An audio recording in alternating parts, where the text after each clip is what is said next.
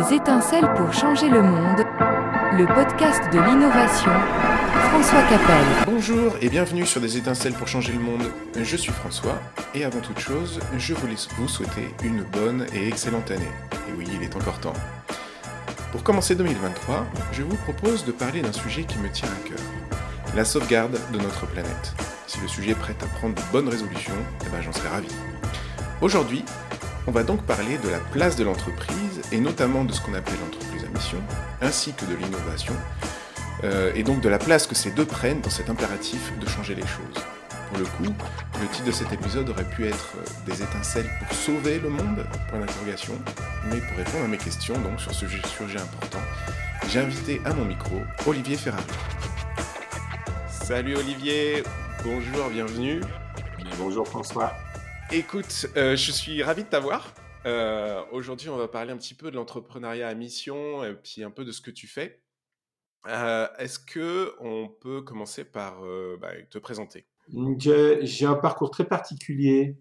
J'ai eu la chance à 21 ans, en 83, de créer un département de gestion de fortune pour une banque suisse et d'en être le patron jusqu'en 90. Et là, on m'a obligé à faire des opérations que j'estime pourries j'ai décidé de quitter la banque et de créer une société pour expliquer aux fonds de pension comment ça se passait dans le système bancaire. Mmh. Et en 2003, on gérait depuis 10 ans un grand salon financier. J'ai organisé une conférence euh, sur la problématique de l'environnement et du développement économique, qui a enchaîné après sur toute une évolution, qui a vu un développement en parallèle du conseil aux fonds de pension, un développement dans des stratégies d'impact, d'investissement d'impact. Euh, je parle stratégie globale environnement, stratégie SRE, stratégie eco-circularity et, et, un très gros projet qui s'appelle One Création, qui est une distribution totale de la finance pour revenir au capital patient, au capital long terme et remettre la, la finance à disposition de l'économie réelle. Donc voilà, justement, donc toi, tu es créateur de... C'est toi le créateur de One Creation, c'est ça? Je suis le créateur et cofondateur. Ok, ouais. Et c'est quoi en fait la, vision et la mission de cette société exactement? Elle consiste euh, euh, vraiment en quoi? One Creation est une société d'investissement d'impact complètement disruptive au niveau de la finance. Elle a le goût, la couleur, la forme d'un fonds de placement, mais elle n'est pas un fonds de placement. Puisqu'en fait, c'est une société coopérative. Ça veut dire qu'elle est là pour le bien commun de toutes les parties prenantes. Nous avons réuni aujourd'hui des privés, des fonds de pension, des villes, des ONG, un family office, un syndicat patronal, et du capital réuni, nous l'engageons dans des sociétés cotées pour faire de l'engagement environnemental, et pas actionnarial aux assemblées générales et autres, mais vraiment un dialogue environnemental, dans des startups pour les accompagner sur le capital patient et le capital long terme. Je m'explique, lorsque vous avez des ventures capitalistes ou des fonds de placement qui viennent dans ces sociétés, ils ont tout de suite une expectative de sortie dans les 3, 5 ou 10 ans, voire sont prêts à créer des leviers de valorisation de cette société, mais qui ne va pas forcément dans l'intérêt de la société qui est à quelque part au service de l'économie par ce qu'elle crée, ce qu'elle produit, ce qu'elle diffuse. Et il manquait une fenêtre d'un capital où on rentre dans la société, on va l'accompagner, on va être soit au conseil d'administration, on est dans plusieurs sociétés françaises dans le comité de surveillance et on va même les aider à développer leur business. Là, on a une startup cette année, on va faire 20% de son business. En une année, elle aura fait x5. Il y a vraiment un lien. Dès lors, on n'est plus des gestionnaires de patrimoine ou gestionnaires de fortune, qui est le jargon de la finance, mais on est des entrepreneurs investisseurs. Et c'est ça ce particularisme. Et le but est d'avoir un impact positif sur l'environnement. Et vu que nous sommes une coopérative, 90% des bénéfices, quand il y a des bénéfices, sont redistribués à tous les associés investisseurs. Ok, donc euh, c'est euh, c'est vraiment euh, comment dire de l'investissement classique, je dirais. C'est c'est pas un investissement philanthropique où, où, il y a une recherche de rentabilité. Alors, que l'on soit clair, personne ne va créer quelque chose pour de la pure philanthropie quand je mets le personne, il y a une arrogance, hein, qu'on s'entende. Il y a des sociétés d'investissement philanthropique qui sont au choix déterminé d'individus. Nous, nous sommes dans une disruption de la finance. Aujourd'hui, ce secteur économique est dans la recherche absolue de performance financière, de créer le plus de valeur pour l'investisseur, alors que nous, nous travaillons pour créer de la valeur pour l'économie. Et que je dis créer de la valeur pour l'économie, une start-up dans laquelle on va rentrer, on ne va pas lui exiger une sortie à deux, trois fois les bénéfices et pousser un business model qui va l'étouffer. Ce qu'on attend d'elle, c'est qu'elle se développe, qu'elle prenne position dans l'écosystème du développement de la société. Et si à un moment donné, elle ne devait plus croître, mais qu'elle génère une profitabilité normale, tout le monde attend quelque chose. Un mhm. travailleur dans une entreprise attend un salaire à la fin du mois. Bah de l'épargne de ce travailleur et des différentes parties prenantes qui investissent dans la coopérative, on attend un retour. Sauf que ce retour, il n'est pas défini en des multiples ou des leviers ou des niveaux qui font que ça dépasse la capacité d'autoproduction de, de création de valeur. Je mmh dirais, on, on essaye de développer un écosystème qui est en économie circulaire de développement économique. D'accord. De la finance. Et les impacts, les retombées que vous attendez de ça au-delà du de la rentabilité euh, financière, c'est quoi? Il y a une ordre de priorité? Qu'est-ce qu'est-ce que vous recherchez Alors, on a, on a huit secteurs économiques clairement définis qu'on attend dans, dans, lesquels on investit. Euh, le, le, but premier, c'est vraiment de dire on veut un impact positif sur l'environnement. Mmh donc après, d'avoir un impact, d'un impact positif sur l'environnement, ça, ça, a beaucoup d'opportunités. On est aussi bien dans le médical que dans le spatial, que dans le packaging, que dans l'agriculture. Donc on touche tous ces domaines-là. D'accord? Euh. Je prends le médical. On a une technologie qui permet de réduire de 95% la consommation d'eau dans la stérilisation d'objets médicaux. C'est juste énorme. On est, par exemple, dans le transport maritime, on a une technologie incroyable euh, qui fait que demain, on a 93 000 navires qui circulent dans le monde, qui aujourd'hui font une pollution énorme. 20 de ces navires font l'intégralité du parc mondial automobile de la pollution dans deux gaz spécifiques. Eh bien, cette technologie va détourner les gaz de combustion du fuel des bateaux, vont passer au travers d'un bain euh, spécifique euh, technologique qui est là et on va relâcher deux molécules d'oxygène dans l'atmosphère et quand il va arriver au port de destination, il va déposer un engrais qui est moins polluant que les engrais chimiques actuels. Donc, d'une contrainte très lourde pour l'environnement, le transport maritime qui assure 90% du commerce mondial, qu'on soit d'accord. Hein. Mmh, mmh, mmh. Eh bien, nous, on en fait à la fin un engrais. Enfin, je dis nous, la société dans laquelle on est entré. Et ce qui est intéressant, on a Royal Dutch Shell Aramco, qui est la société d'Arabie Saoudite d'investissement, et, Trafigura, qui sont des gens qui sont rentrés dans le capital de cette société qui beaucoup plus vaste que nous. Mais ce que je veux dire par là, et c'est une réponse, c'est que la société nous a acceptés parce qu'on la suivait depuis ses premiers jours, elle nous a acceptés pour les valeurs qu'on défendait. Et on se trouve à travers de gros qui, eux, savent que de toute façon, le pétrole de combustion pour les voitures ou du chauffage arrive à sa fin. C'est ça, oui mais on oublie totalement la, la, la, tout ce qui est biochimie, hmm. d'accord, les médicaments et autres, utilisation du pétrole, et en réussissant à éliminer cet élément-là de risque, eh bien, on, arrive dans une transformation, et c'est là que je parlais d'économie circulaire.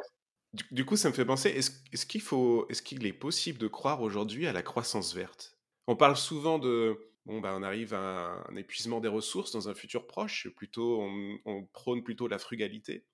Et est-ce que tu crois que la croissance verte, finalement, ça, ça peut exister? Je vais te taquiner, tu m'interviews. Définis-moi la croissance verte. Une croissance où tu peux avoir un bénéfice et pour l'environnement et pour euh, et, économique euh, en, en, même temps, sur le long terme. Alors, le bénéfice pour environnement, faut savoir que chaque fois qu'on va prélever quelque chose dans l'environnement, par définition, on n'est pas vert, puisqu'on va devoir produire une énergie. Cette énergie produite va elle-même être consommatrice de biens ou autres, d'accord, que l'on va devoir extraire à un moment donné de la planète. Donc, si, si on parle de croissance verte et d'avoir le rêve du vertueux, euh, faut l'oublier. Euh, la seule croissance verte que nous pouvons connaître, ce sont les forêts.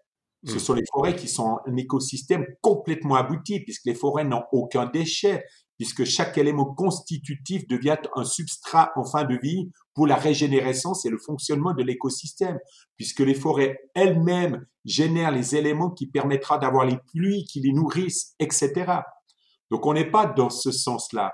Pour, pour, pour, pour la définition de, de croissance verte, parce qu'on on utilise un mot qui va faire rêver certains et qui camoufle une réalité.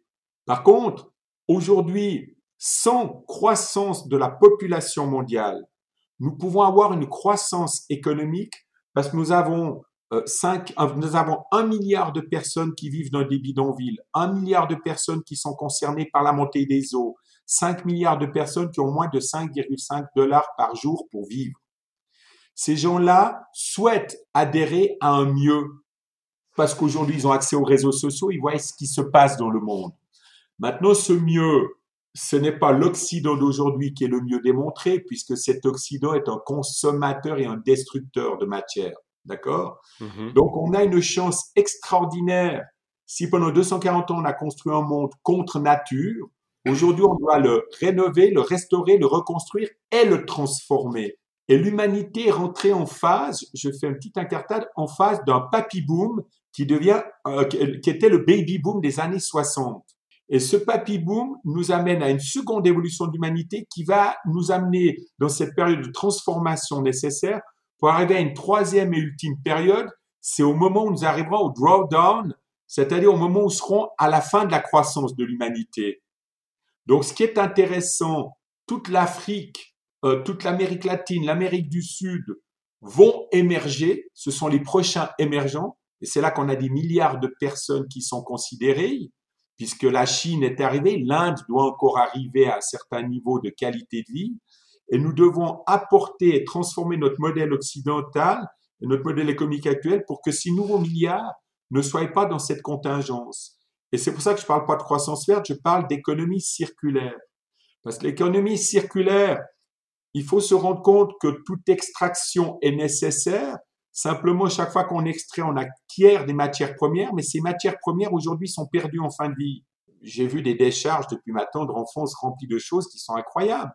Eh bien, par exemple, on critique la Chine qui capte les terres rares, sauf que chaque jour, ils nous balancent dans le monde des batteries et des outils où il y a des terres rares dans, dedans. D'accord? Mhm. bah, soit, soit on rentre en économie circulaire et ce stock qui nous arrive, on n'a plus besoin de l'extraire de la planète, mais on doit le transformer, le récupérer avec tous les autres matériaux autour. Et en fait, la Chine est juste en train de nous transférer euh, tout ce qu'on va pouvoir réutiliser en économie circulaire.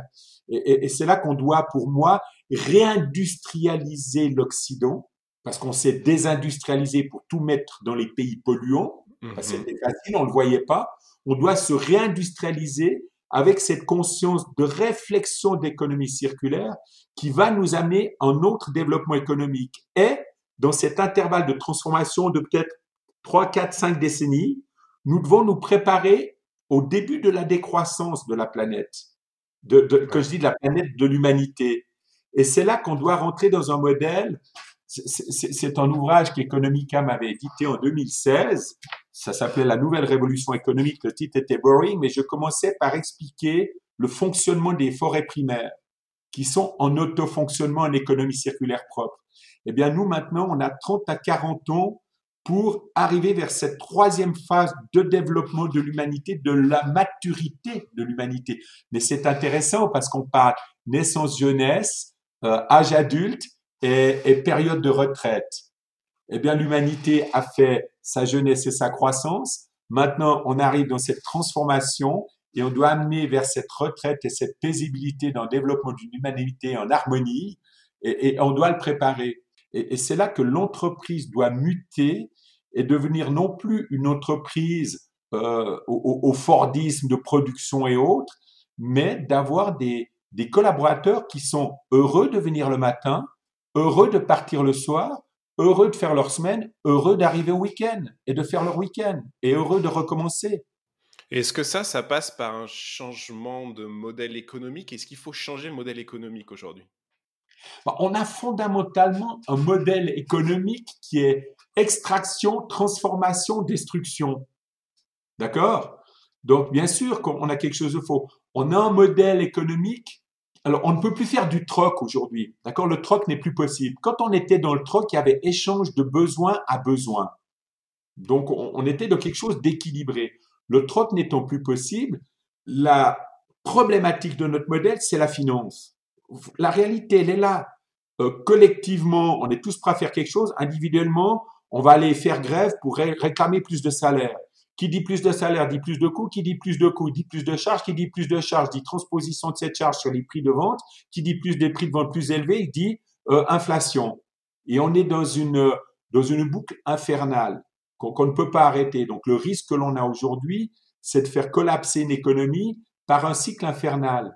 Alors la problématique est que, que la finance dans un Occident a fait rêver qu'on peut s'enrichir en investissant en bourse, et je retombe sur le modèle de One plus de spéculation, de faire rêver les gens en bourse, de croire qu'ils s'enrichissent parce que la bourse va leur apporter de l'argent. Je vis ma neuvième correction boursière actuellement, d'accord? Donc autant dire qu'elle ne m'émoit plus. Et, la relation avec nos clients, elle, elle est tout à fait sereine parce qu'elle est normale. Mais c'est la neuvième qui est pour la neuvième fois différente. La première dont j'ai conscience, elle est de 72-73 pour différentes raisons au niveau de conscience. Mais donc, on, a créé une illusion d'un monde qu'on pouvait ne pas travailler pour ne pas s'enrichir. Le travail, maintenant, quelle est la notion de travail? On l'expérimente dans notre société, et c'est là qu'on revient aux sociétés de mission. Quelle est la mission d'une société? On va passer de son temps d'adulte, de, bien-être, près de la moitié de sa vie dans une entreprise. Cette entreprise, soit on l'a fait en système modèle euh, robotique, et, on est lobotomisé et, on ne fait que créer et on n'apporte rien, soit on le fait en communauté de partage. Donc ça veut dire qu'il faut revoir l'approche pyramidale du management de l'entreprise. Il doit y avoir des responsables pour quand il y a des problèmes, mais on doit être dans une forme d'horizontalité où tout le monde est partie prenante, peut faire valoir ses idées, peut faire valoir ses projets, peut faire valoir ses transformations, peut faire valoir le fonctionnement du bien de la collectivité. Et l'entreprise doit arriver à ça. Et, cela existe. J'en ai vu une hier en France absolument extraordinaire de 1200 collaborateurs. J'ai rarement vu autant de sourires, autant d'accueil, autant de générosité dans cette entreprise. Alors certes, euh, elle est dans le domaine de la certification de, de bah, c'est EcoCert pour, pour, pour, pour, pour la définir. Et, j'ai vu un modèle extraordinaire d'un patron complètement aligné sur l'humain, la nature.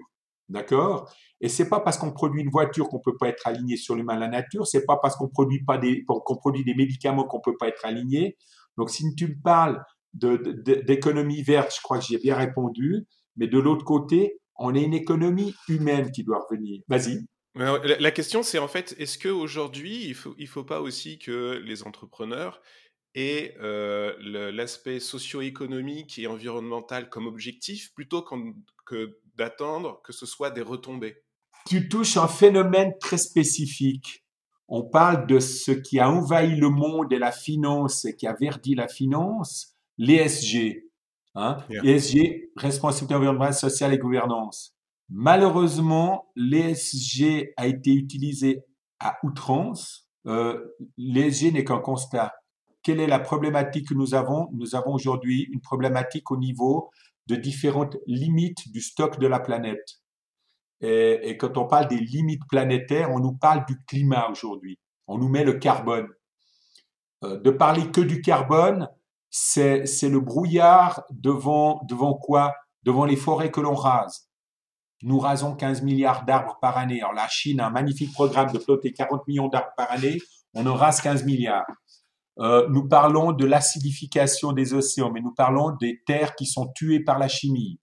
D'accord? Donc le carbone n'est pas un problème, mais le problème c'est que le consommateur qui était les forêts et les sols, on est en train de détruire tout cela. Donc effectivement, on crée une disruption de la physique de la planète. Et, on doit intégrer cette problématique-là.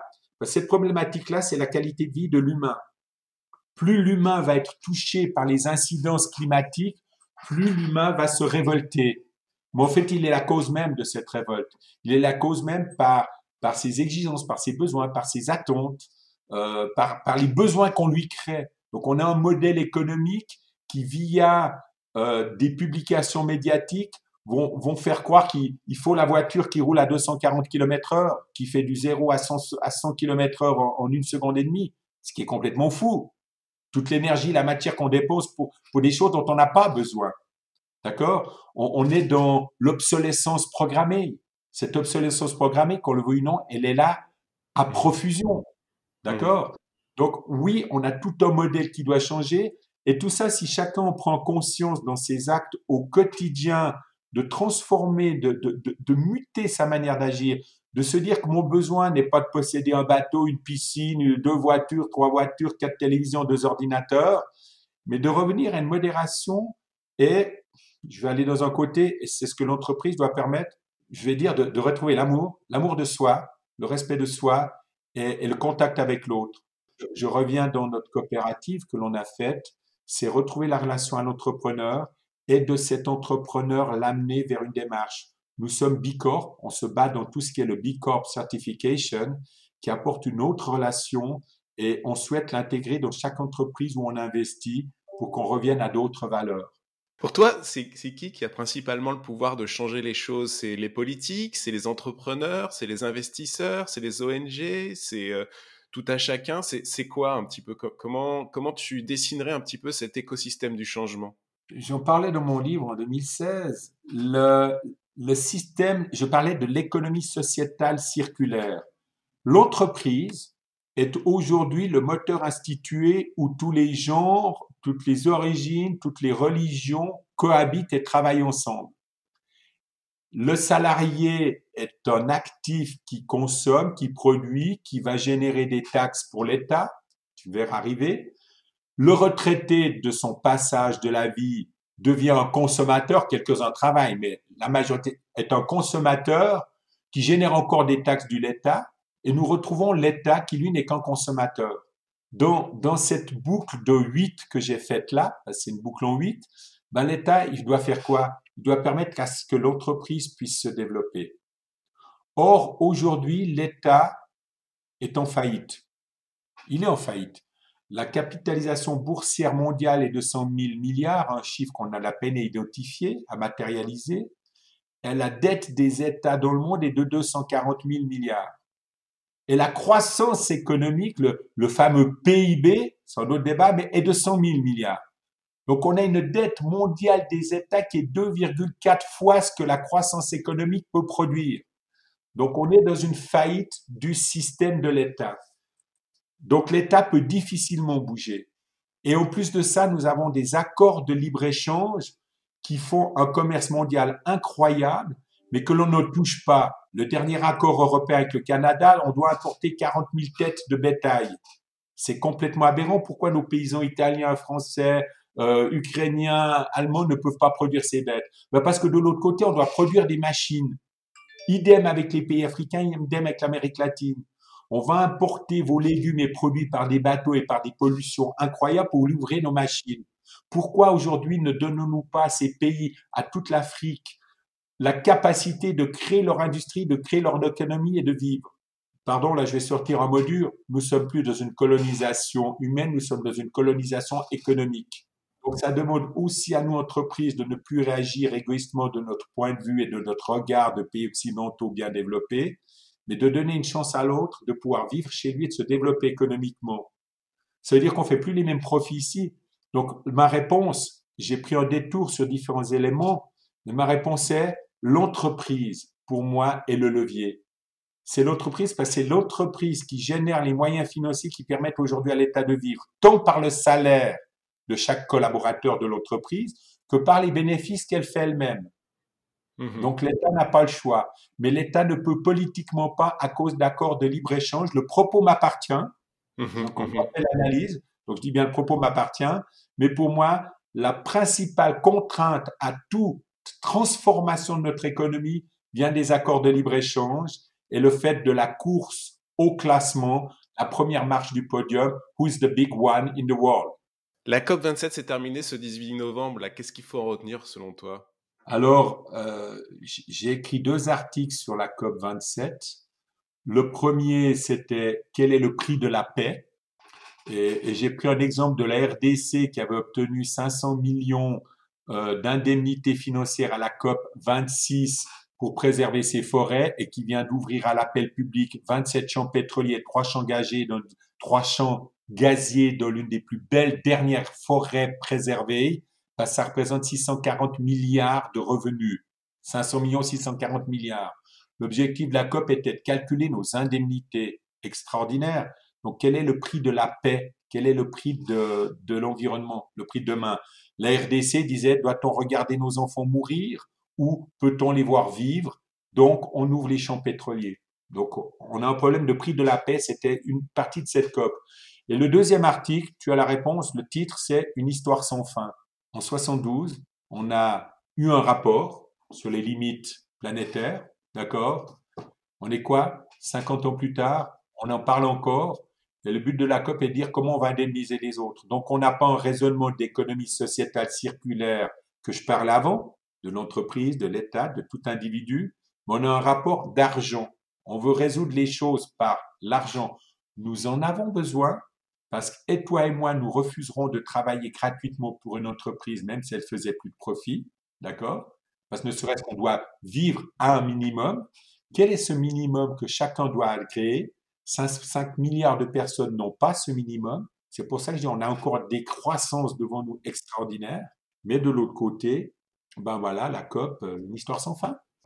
Tu nous as parlé un petit peu des croissances planétaires. Est-ce que tu peux nous en parler, enfin des limites planétaires, est-ce que tu peux nous en parler un petit peu plus en détail? Ça veut dire quoi exactement? Alors, quand on parle des limites planétaires, la première, c'est l'air. L'air, le carbone que l'on émet et, qui part dans cette atmosphère euh, doit avoir une certaine quantité. Alors, quand je pose la question aux gens, combien il y a de carbone dans l'atmosphère il y en a qui me disent 10%, 20%, 40, 50%. C'est assez intéressant. C'est intéressant comme ils réagissent. Puis, moi, je leur dis, ben, le problème, euh, c'est qu'il y en a moins de 0,1%. Donc, moins de 0,1%, j'adore faire un parallèle très bête. Je dis, vous, mangez, avez déjà mangé des, pépins de pommes? Ils disent, oui, bien sûr. Ben, vous mangez du cyanure, ça vous interpelle pas. Par contre, si je vous mets un nanogramme de cyanure dans votre verre d'eau, vous le buvez, le verre d'eau, il dit, non, je ne le bois plus ben voilà, vous êtes en train d'avec l'atmosphère, il y a une forme de cyanure qui est le carbone qui rentre dans l'atmosphère parce qu'il arrive à un niveau où il devient mortel. Il devient mortel non pas lui-même en direct, mais par les interactions avec la physique de la planète qui, elle, ne peut plus le supporter puisqu'on a passé d'une valeur de 100, peu importe quoi la valeur, à 440. Et, on a dépassé une ligne qui, pendant 10 000 ans, tournait autour d'un zéro euh, plus ou moins un degré de fonctionnement de la planète. C'est 10 000 ans d'évolution qui ont permis de créer tout ce qui se passe actuellement. Et du coup, ça, ça vient d'exploser puisqu'on est à 4,4 fois cette valeur. Peu importe la quantité, vous voyez ce que je veux dire Donc mm. là, on a un problème qui arrive. Ça, c'est la première limite. La deuxième limite, c'est ce qu'on appelle l'affectation des sols. L'affectation des sols, il y a le bétonnage d'un côté. Alors on vous dire, ah oui, mais la planète est assez grande. Mais il faut savoir que chaque bétonnage, le sol, absorbe des rayons solaires, d'accord? Il les absorbe. Pas tous, mais il en absorbe en grande quantité. Chaque fois qu'on va bétonner, couvrir ces sols de quoi que ce soit, une partie de ces rayons vont repartir dans l'atmosphère, voire la stratosphère. Et du coup, le carbone qui est là crée un réchauffement. L'affectation des sols, pour un côté, crée de la réverbération. Ça repart dans l'atmosphère. De l'autre côté, on met de la chimie qui, qui tue la qualité intrinsèque de, de, de, la biocomposition des sols, de tous les nutriments qui viennent naturellement les sols, on les tue par de la chimie, et ce qui veut dire que ces sols, sols n'absorbent plus de carbone. Donc ce carbone continue à repartir dans l'atmosphère. Et, et il y a un gaz que les gens n'ont pas souvent entendu parler, qui est pire que le CO2. C'est la vapeur d'eau. C'est très bête. La vapeur d'eau, plus ça chauffe, plus on a de, d'évaporation, plus il y a de nuages, plus il y a de nuages, plus ces gaz qui doivent repartir dans l'atmosphère percutent les nuages et redescendent sur Terre. C'est ce qu'on appelle le principe de la bouilloire. D'accord? Mmh. Vous mettez un couvercle sur votre casserole, vous chauffez l'eau, ben, elle commence à bouillir, bouillir, bouillir, bouillir, à un moment donné, ben, le couvercle il part. D'accord? Mais là, il partira pas. C'est, on a une évaporation. Donc l'affectation des sols à deux limites, c'est tout ce qu'on le recouvre, c'est tout ce qui n'absorbe plus et c'est tout ce qu'on met en polluant chimique dedans. Il y en a une troisième, c'est euh, l'utilisation de l'utilisation de l'eau douce. Bah, l'utilisation de l'eau douce, aujourd'hui, votre eau du robinet à des oestrogènes, à des antibiotiques, à, à, des traces de Covid, à des traces de drogue. Comment est-ce qu'on peut savoir la quantité de drogue dans une région? Il suffit d'analyser les eaux d'écoulement pour voir combien il y a de quantité de drogue. Et dans les stations d'épuration, ça ne passe pas ça. Et ça finit dans les lacs, d'accord? Et, et l'eau douce donc est en train de se polluer. Et je prends un exemple très bête que nous pouvons tous matérialiser. Nous avons beaucoup de voitures, d'accord? Mmh Changeons régulièrement les pneus. Personne ne se pose la question de où va l'usure des pneus. Oui, bah oui. Eh bien, on est en train de tapisser les fonds des océans ou d'envoyer cette usure dans des champs, dans des prés, d'accord? On est en train d'asphyxier, une fois de plus, des, des captations d'eau ou euh, nos terres. Tu, vois le problème? Ouais, ouais. Encore une autre limite. Puis il y en a une que les gens, vous voyez, les gens quand ils ont un moustique, ils disent ah ce moustique, ou alors quand ils ont leur voiture qui descend en vacances dans le sud, ils disent ah ces moustiques euh, qui sont sur le pare-brise. Bon, bonne chose, il y en a bientôt plus. Le problème, c'est que le moustique, c'est une chaîne alimentaire. Le moustique, c'est les oiseaux. Les oiseaux, c'est trop de rats. Euh, trop de euh, plus assez de rats, c'est aussi des, des, animaux sauvages qui vivent et qui s'en nourrissent. Ces animaux sauvages nourrissent d'autres. C'est toute la chaîne alimentaire qui est prise, d'accord? Mmh. Donc, on a une, une destruction de la biodiversité. On parle de sixième extinction de la biodiversité, donc qui est une limite planétaire aussi. On serait plus qu'à 2 à 3% selon différentes études d'espèces sauvages vivant sur la planète. Est-ce qu'on réalise ce que ça veut dire? Ouais, c'est dramatique. hein. 3%, je vais plus loin. Tous les grands mammifères ont soit disparu, sont soit protégés, d'accord? Le dernier grand mammifère qui n'est pas protégé, c'est l'être humain. Tu vois ce que je veux dire? Ouais. Quand les dinosaures ont disparu pour différentes raisons, les éléphants, les tiques, tout ça, tout ça devient protégé parce qu'on les extermine. Le 8 novembre, Macron, euh, quand il était à la COP, euh, il, il avait annoncé la création d'un nouveau groupe de travail pour proposer des financements innovants pour le climat, euh, qui regrouperait des organismes comme le FMI, la Banque mondiale et l'OCDE pour faire des recommandations sur des solutions concrètes, apparemment d'ici le printemps prochain. En fait, on dirait qu'il annonce un programme de mécénat. Qu'est-ce que tu en penses et, quelle, quelle serait la place que le mécénat pourrait avoir dans, dans l'entrepreneuriat du futur? Quand on parle de mécénat, ju- juste donner quelques chiffres. On, on parle de quoi? C'est marrant, c'est une conférence que j'ai faite. J'ai parlé de la dette mondiale. Ah, 226 000 milliards, la dette mondiale des États. Le PIB mondial, 100 000 milliards, d'accord? Si je prends les 22 plus grands fonds de pension dans le monde, c'est 52 000 milliards.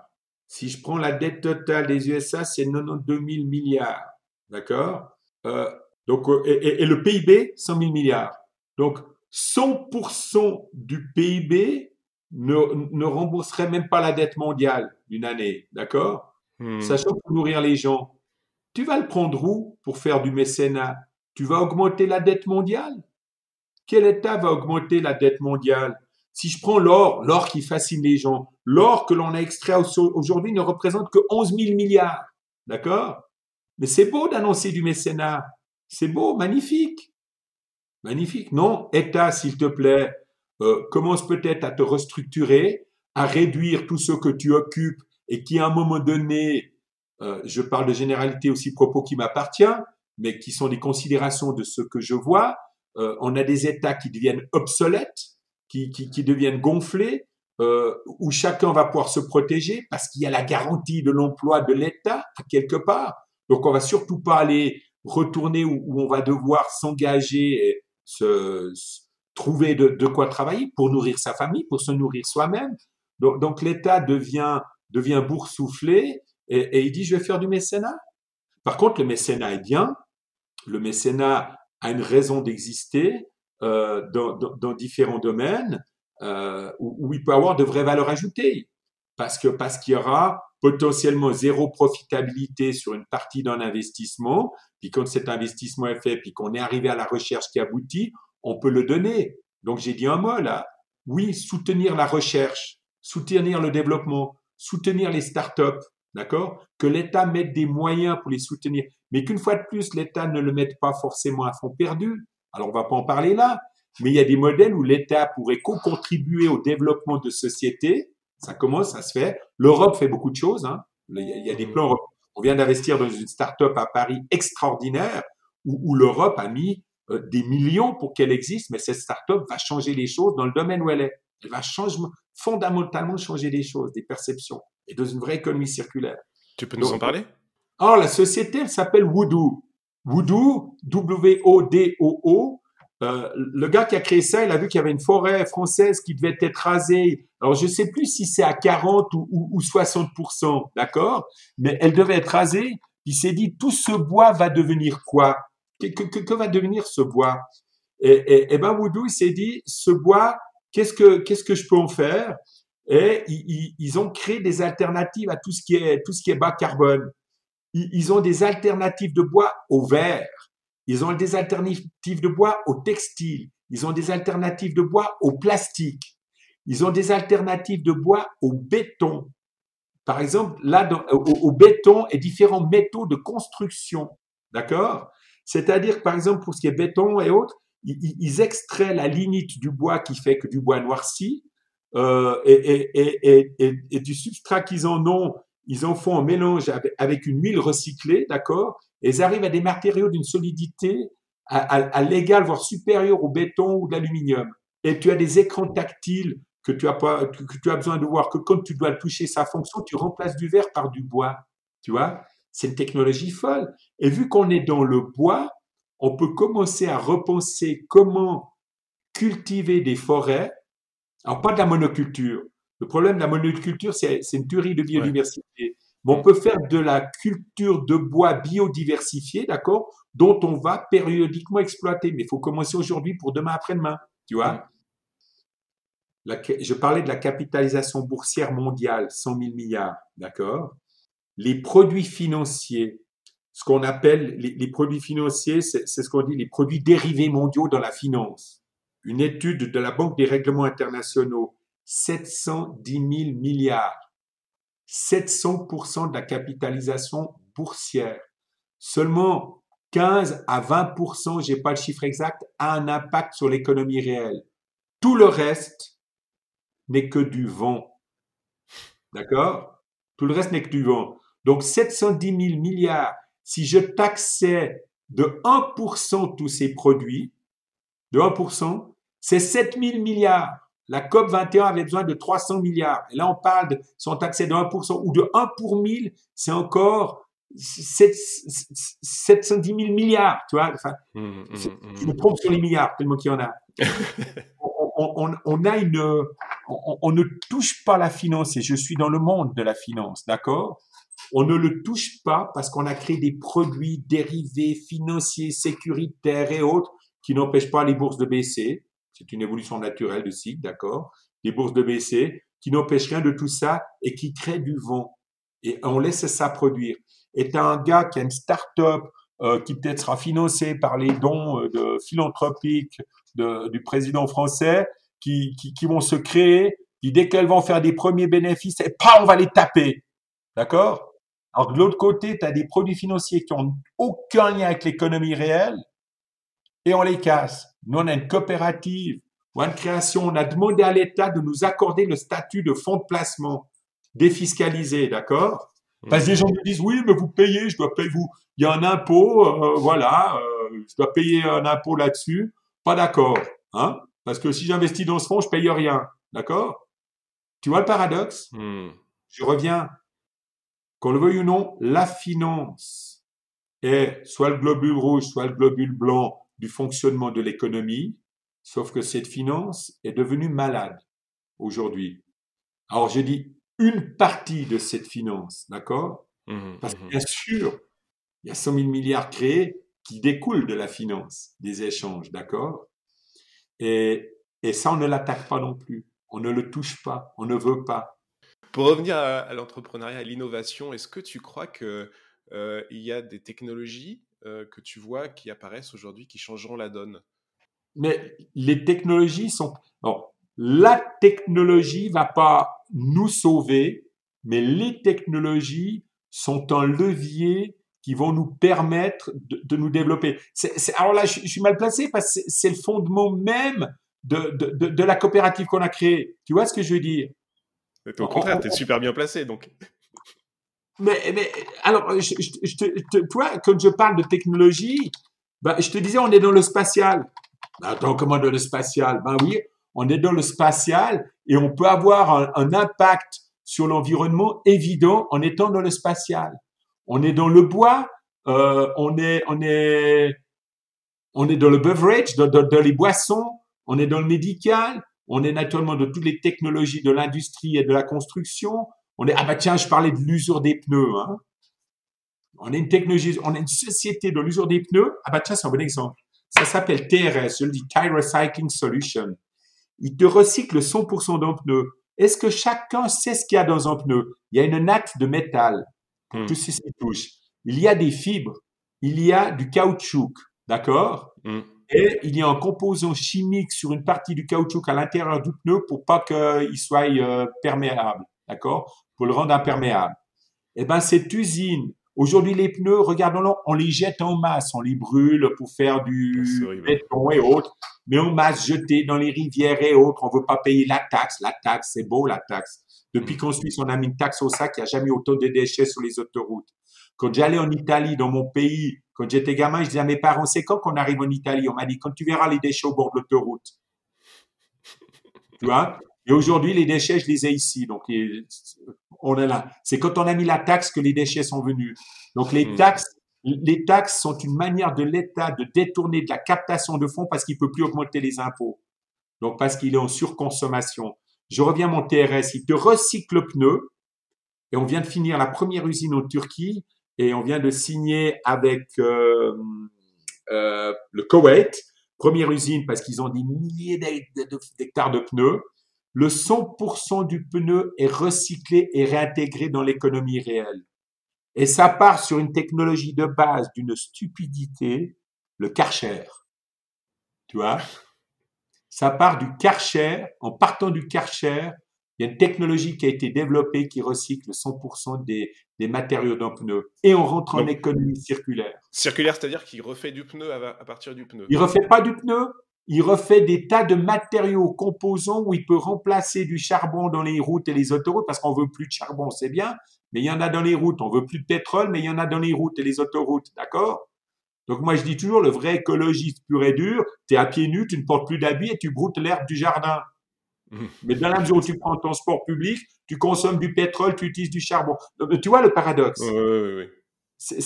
Donc voilà, cette société-là, et, et, on nous paye pour recevoir les pneus 120 francs la tonne, ou 150, ou je sais plus combien, ou 15, je sais plus. Ouais, j'ai plusieurs chiffres, mais on nous paye pour les recevoir, mais on le valorise de manière extraordinaire. Et, est ce qu'on valorise et les poudres qui peuvent être réutilisées, les objets créés pourront eux-mêmes être récupérés et réintégrés. Hmm. Tu vois le truc? Ouais. Quelles sont pour toi les bonnes sources d'informations accessibles et crédibles pour se documenter un petit peu sur euh, l'environnement, l'urgence climatique? Ah, j'aime bien les posts de bons potes. d'accord les réseaux sociaux. Euh, je suis Time for the Planet. D'accord mm-hmm. J'aime bien suivre Time for the Planet euh, pour voir ce qu'il y a.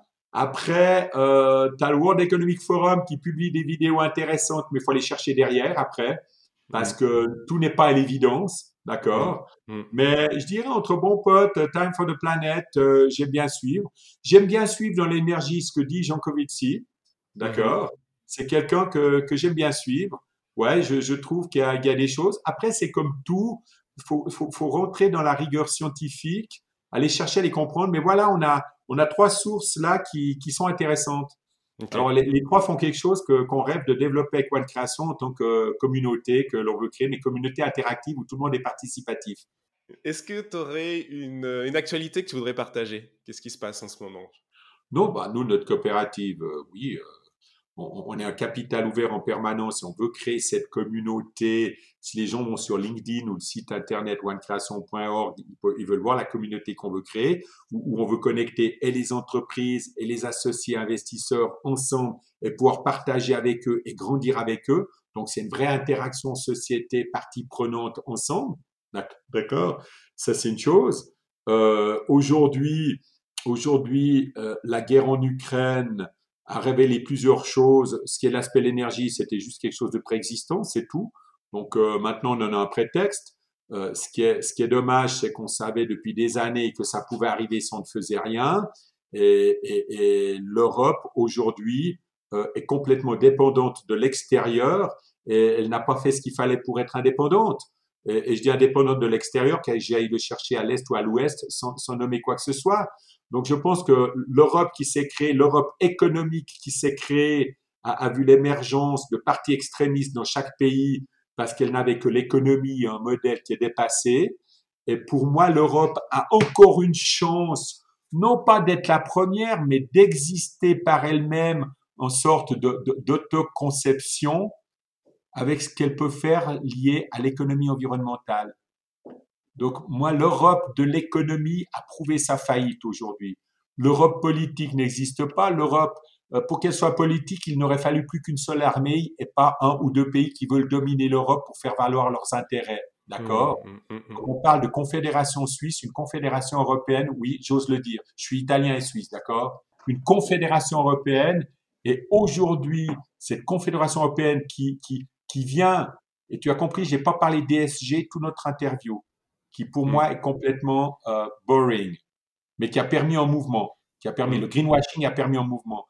Eh ben, l'Europe sociétale par l'environnement, elle peut créer les liens via l'environnement et recréer les liens sociaux avec toutes ces parties prenantes. Et ça, je trouve, c'est mon plus grand rêve de, l'actualité d'aujourd'hui. Génial, et eh ben, on va terminer là-dessus. Merci euh, Olivier pour, euh, pour ton temps et ton Plaisir. Merci. Et je te souhaite euh, bah, tout le meilleur pour One Creation. Merci à toi, à bientôt. Au revoir. À bientôt. Un grand merci à toi Olivier, j'espère tout comme toi que l'avenir sera plus vert. Il appartient donc à chacun d'entre nous d'y être attentif. Merci à vous pour votre écoute, et en attendant de vous retrouver, souvenez-vous, innovez, mais restez vous-même. Bye.